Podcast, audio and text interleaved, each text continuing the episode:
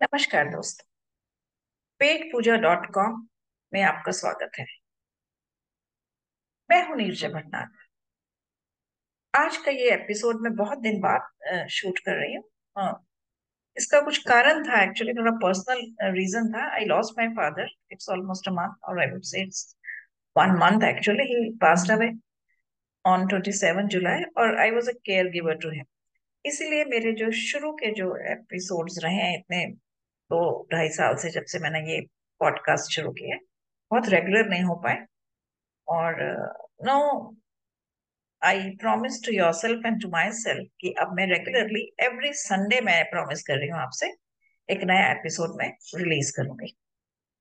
तो आज की जो बात है, ये है भारतीय चाय का इतिहास। चाय पर चर्चा तो अक्सर होती है, पर आज हम चाय की चर्चा करने वाले हम आपको भारतीय चाय के इतिहास की यात्रा पर ले जाने वाले हैं। चाय हमारे देश का एक फेवरेट बेवरेज है ऑल नो दैट और इसकी खुशबू और स्वाद हर घर की खुशियों में चार चाँद लगा दुनिया के अगर हम तीन नॉन अल्कोहलिक ड्रिंक्स की बात करते हैं तो वो है मोस्ट पॉपुलर कॉफ़ी कोको और चाय। और क्या आप जानते हैं? चाय इसमें सबसे पॉपुलर है और सबसे पुराना भी। और एक इंटरेस्टिंग बात है, पूरी दुनिया में जो सबसे पहले जिस देश में चाय पीने की परंपरा शुरू हुई, वो है चीन। चीन दुनिया का पहला चाय पेय देश है। और जो चाय की जो खोज है, इसका श्रेय क्राइस्ट से around two and half thousand years पहले एक चीनी सम्राट शैन नूंग को दिया जाता है। इन्होंने 120 वर्ष तक चीन पर शासन किया था और जो लोकप्रिय जो फोकलोर है किवंदिती है उसके अनुसार शैन नूंग शिकार पर गए हुए थे। वहाँ पानी उबाल रहे थे तभी ईंधन के रूप में इस्तेमाल की जाने वाली जो लकड़ियाँ थी जो उस, उस लकड़ी में से, उसकी शाखा में से कुछ ड्राइड लीव्स थी, वो उस पानी में गिर गई। और वो पानी में उबल भी गई। और उसके बाद when he drank that water उसमें उन्हें एक बड़ा अच्छा सा वो टेस्ट उन्हें चाय का लगा। अच्छा ये तो एक फोकलोर है। There is there are few actually regarding tea एक और चीनी किवंदिती के अनुसार चाय की खोज लगभग 300 से 250 साल पहले क्राइस्ट से BC two 300 two 221 years before Christ की गई थी और उस काल में एक जड़ी बूटी विशेषज्ञ थे, जिन्हें ऑलमोस्ट फोर थाउज़ेंड के करीब औषधियों का और जड़ी बूटियों का ज्ञान था। मरने से पहले अपने बेटे को इनमें से केवल वो बासठ हज़ार सिक्सटी टू थाउज़ेंड जो थी हर्ब्स के बारे में वो बता पाए। अब उसके बाद उनकी मृत्यु हो गई। अब उनके जाने से क्या हुआ? बाईस हज़ार के करीब जो हर्ब्स की जो नॉलेज थी लगभग खत्म हो गई क्योंकि वो अपने बेटे को देने वाले थे and he complete the job and he expired before uh, giving him all the knowledge of 84,000 herbs. क्या हुआ कि जब उनके मरने के बाद एक दिन उनकी कब्र पर एक पौधा उग गया और ऐसा कहा जाता है कि ये जो पौधा था इसमें उन बाईस हज़ार जो हर्ब्स और वेजिटेशन के बारे में वो अपने पुत्र को नहीं बता के गए थे, इस पौधे में वो सारी की सारी खूबियाँ थी। और ऐसा कहा जाता है कि ये पौधा चाय था। अच्छा ये तो थी चीन की कहानी। अब एक जापानी भी एक पौराणिक कथा है जो चाय की उत्पत्ति का श्रेय एक भारतीय तपस्वी को देती है। और इन तपस्वी का नाम बौद्धि धर्म कहा गया हिंदुस्तान में और जापान में इन्हें दारुमा कहा जाता है। और ये बौद्ध धर्म के जैन सेक्ट के फाउंडर कहे जाते हैं। ऐसा कहा जाता है कि दारूमा एक बार ध्यान के दौरान सो गए मतलब he was into meditation and by mistake he just slept और अपनी जो, उससे जो उनको जो फेलियर थी कि मैं मेडिटेशन में कंसंट्रेट नहीं कर पाया, इससे क्रोधित होकर he got angry because of this उन्होंने क्या करा? अपनी जो पलकियाँ होती है ना, ये आई लैशेस इन्हें उन्होंने तोड़ दिया। और जब उनकी पलकों से उन्होंने वो फेंक दिया, उसमें से एक पौधा निकला और वो चाय का पौधा था।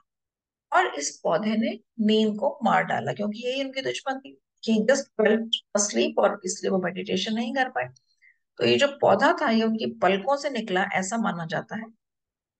ऐसी फोकलोर है एक तरह से? और चाय का पौधा जो है वो चाय जब आप पीते हैं तो आपकी नींद उड़ जाती है। अच्छा किवंदितियाँ फोकलोर्स तो हैं ही। इसके अलावा सभी सबूत भी ये बताते हैं कि चीन में चाय पीने का चलन सिक्स शताब्दी छह ईसा पूर्व में था। तो ये आप समझ सकते हैं कि चीन में ये कितनी पुरानी परंपरा रही है चाय को पीने की। हाँ ये बात और है कि उन दिनों इसको एज एन मेडिसिन औषधि के रूप में लिया जाता था। ये डेली यूज़ में जैसे हम चाय पीते हैं, वैसे नहीं। थी हालाँकि पहली चाय की खोज चीनी सम्राट ने की थी, लेकिन दुनिया के कई हिस्से अब चाय की फ़सल में योगदान करते इंग्लैंड में सबसे पहले इस्तेमाल की जाने वाली चाय चीन की ही आती थी। 1823 में पहली बार जो थी भारतीय चाय लंदन में भी। और आज भारत विश्व में चाय के सबसे बड़े उत्पादकों में से एक है। इसे सदियों पहले चीन से यूरोप तक यात्रा करने वाले रेशम के कारवां द्वारा भारत लाया गया था। सिल्क रूट रिमेम्बर दैट हालाँकि कैमोलिया सिनेंसिस चाय का बोटानिकल नेम है। भारत का भी मूल निवासी है। इंडिया में भी ओरिजिनल रूप से पाया जाता और इसके वास्तविक मूल्य का एहसास होने से बहुत पहले से ही जंगलों में उगता था। इसके बारे में पता नहीं था बट ये जंगलों में उगा करता था। मूल भारतीय लोग कभी कभी पत्तियों को अपने आहार के हिस्से के रूप में इस्तेमाल किया करते थे और ज़्यादातर मेडिसिनल यूज़ होता था। ये तो थी चाय की किवंदितियाँ फोकलोर्स आइए अब भारत में चाय की खोज और उत्पादन कैसे शुरू हुआ, इस बारे में थोड़ा और जानते हैं। 19वीं सदी की शुरुआत तक चीन विश्व का एकमात्र टी एक्सपोर्टर कंट्री बना रहा। ईस्ट इंडिया कंपनी के चाय के व्यापारी कभी भी भारत में चाय बागान लगाना नहीं चाहते। एक इजी बार्टर सिस्टम बना हुआ था, जो उनके फेवर में था। बार्टर सिस्टम चीन के साथ। पर एटीन सेंचुरी के एंड तक आते आते चीन ने जो ये बाटर था, इसमें चांदी का इस्तेमाल शुरू कर तब ईस्ट इंडिया कंपनी ने भारत में चाय उगाने की पॉसिबिलिटीज पर ध्यान दिया। क्योंकि इंग्लैंड में नहीं हो सकता था। एक तो दो बातें थी, एक तो there were not they don't have much land हमें पता ही है कि हम नक्शे पर दिखते हैं इंग्लैंड बहुत छोटा सा देश है। और दूसरा उसकी जो क्लाइमेट थी, वो चीन से बहुत अलग।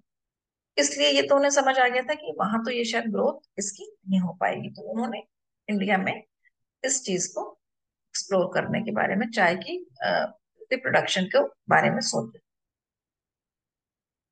और दूसरी बात ये थी क्योंकि उन्होंने चीन ने चांदी को यूज़ करना शुरू कर दिया था और अंग्रेज़ चाय पर चीन के जो उनका जो एकाधिकार था, उसको फाड़ फेंकने के लिए उन्होंने बहुत अपना से एक स्ट्रॉन्ग डिसीज़न बना लिया था।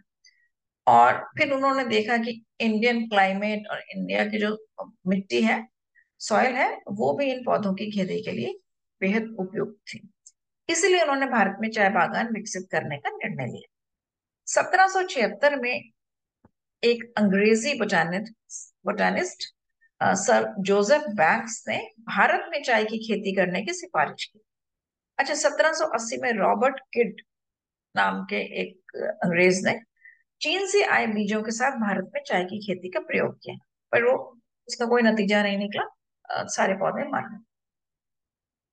सबसे बड़ी प्रेरणा भारत के उत्तर पूर्वी भाग में असम के जंगलों में उगने वाली स्वदेशी चाय के पौधों की खोज से मिली। प्राचीन काल से उस क्षेत्र की मूल जनजातियाँ, जैसे कि सिंह फोस और खाम, इस झाड़ी से परिचित। और इसकी पत्तियों से शराब बनाकर पिया करते असमिया चाय की झाड़ी देखने वाला पहला यूरोपियन रॉबर्ट ब्रूस नामक एक स्कॉट था। उसने actually he was looking for some business avenues और उसी के चक्कर में वो आसाम के इंटरनल एरियाज़ में ट्रेवल किया करता था। 1823 में ब्रूस ऊपरी असम की अहोम राज्य की राजधानी रंगपुर में था, जहाँ उन्होंने एक स्थानीय रईस मनीराम बरुआ और उन्हें मनीराम दीवान के नाम से भी जाना जाता था। इनसे दोस्ती करी और स्वदेशी असम चाय के अस्तित्व के बारे में उनसे ही बातचीत हुई, उनसे ही पता लगा। मनीराम ने ब्रूस को एक मिलनसार सिंगफो सिंगफो एक वहाँ की लोकल ट्राइब था, उनके चीफ से मिलवा दिया। चीफ का नाम था बीसागा और उनको दोनों ने दोनों कॉन्ट्रैक्ट में और इन्होंने जो स्कॉट पर्सन थे, उन्होंने चाय के बीज और पौधों की जो थी रिक्वायरमेंट के लिए उस ट्राइब चीफ से ट्राइबल चीफ से एक एग्रीमेंट साइन कर लिया।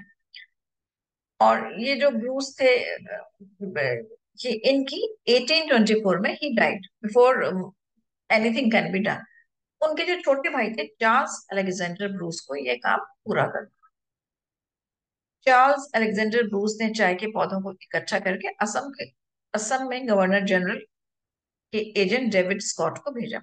स्कॉट ने कुछ पौधे कलकत्ता के बोटानिकल गार्डन के, जो अधीक्षक थे, जो प्रेसिडेंट थे, उनको दे दिया। उनका नाम था डॉक्टर एन वॉलेज को भेजा।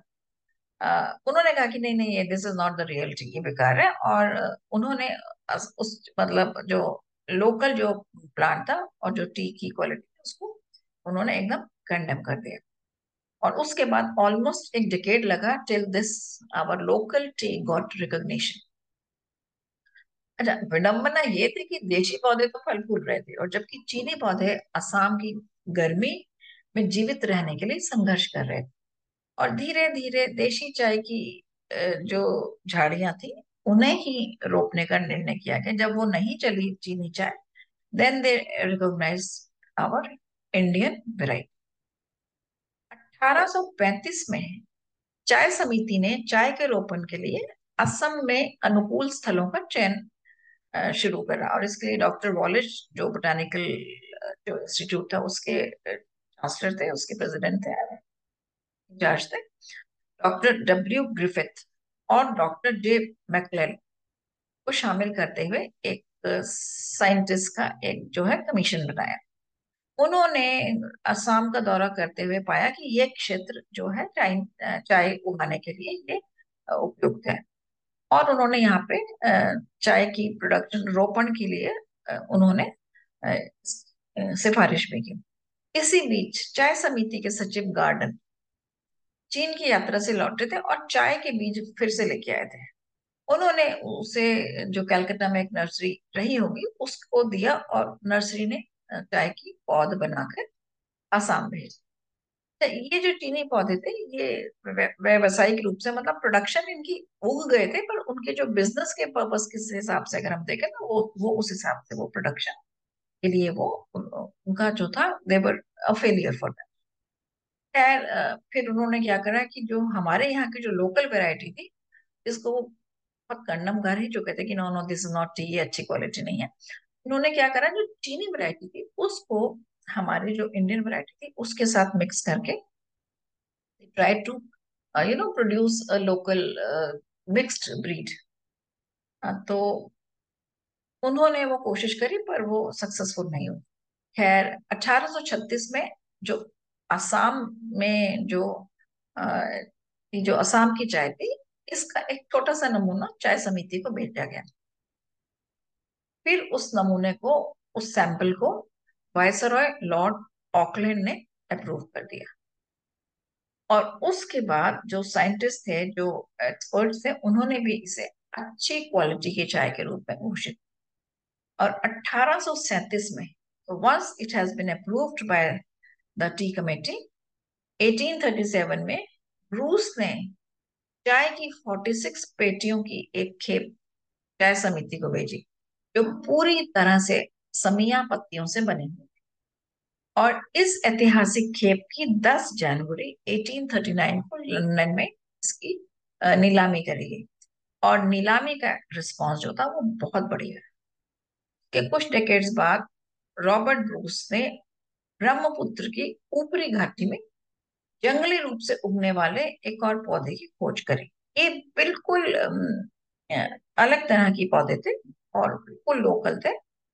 और फिर उसने इनकी फिर बारह बेटियाँ फिर लंदन में भेजी और उसकी भी नीलामी ठीक ठाक हो गई। और इसने कैलकाटा में बंगाल टी एसोसिएशन और लंदन में पहली संयुक्त स्टॉक चाय कंपनी असम कंपनी का जो था कॉन्स्टिट्यूट किया।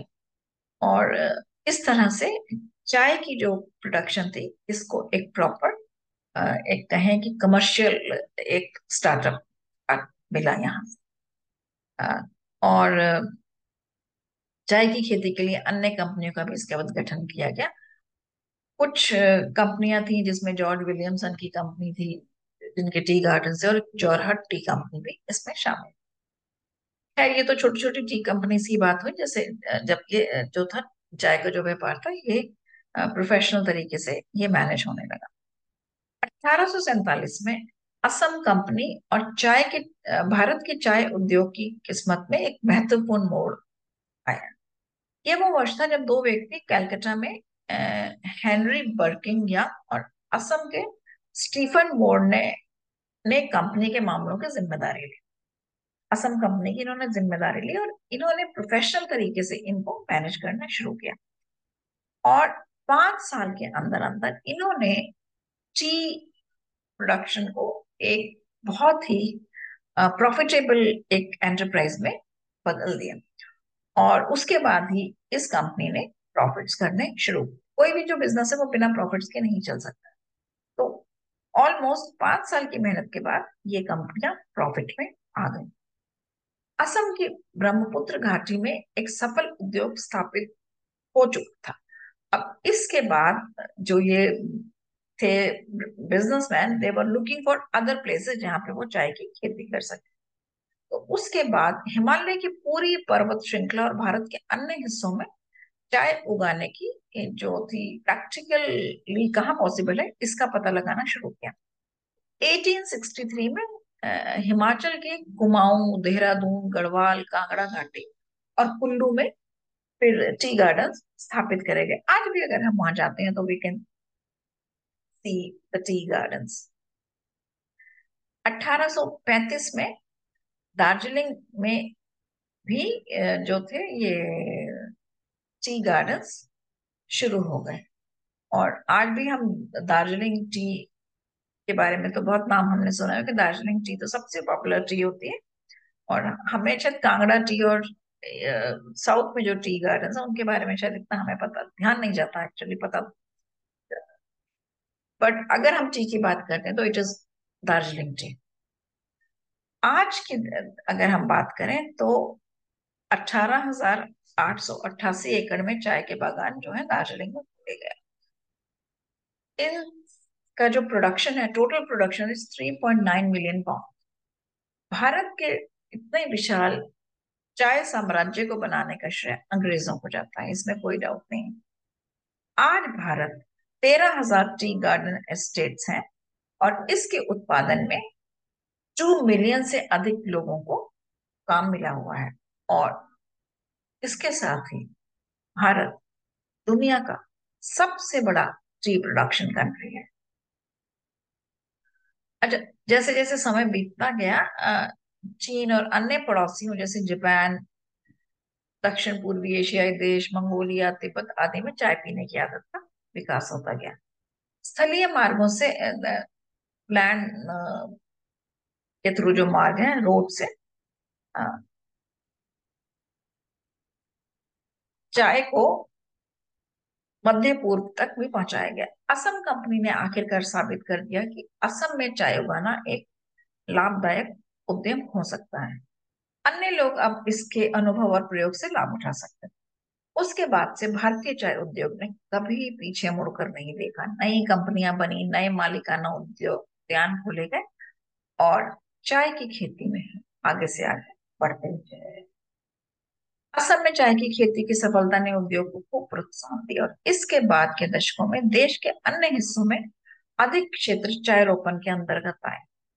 लाए गए बीज और पौधे कुमाऊं और गढ़वाल क्षेत्रों में लगाए गए।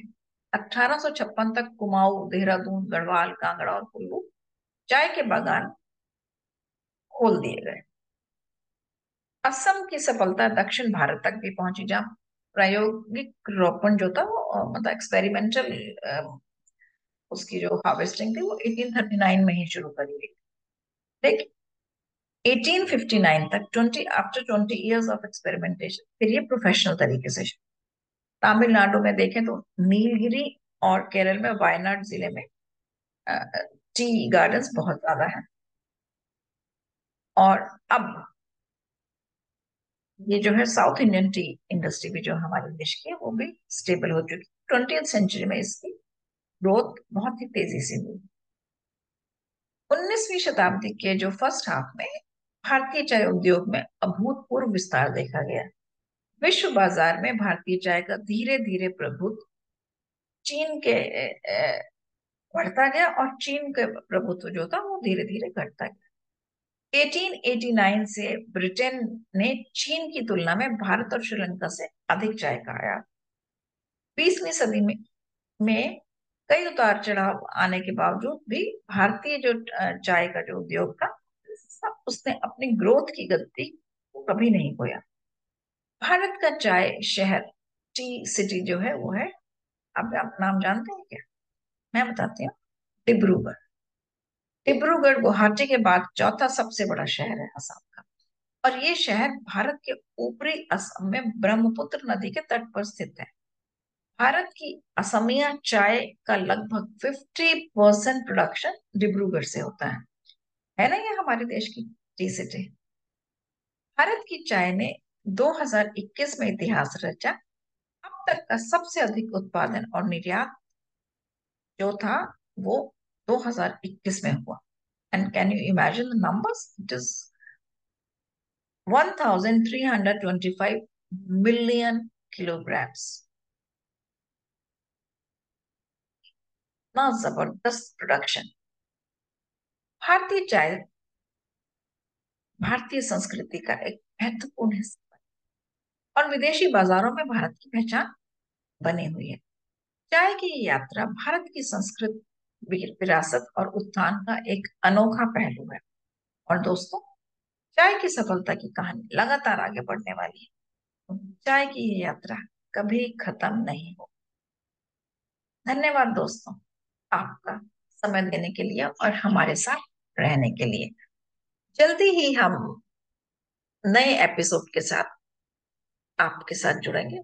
तब तक के लिए नमस्कार, अपना ध्यान और हाँ चाय पीते अच्छा एक बात और है पेट पूजा डॉट कॉम को सब्सक्राइब ज़रूर कर दीजिएगा। नमस्कार।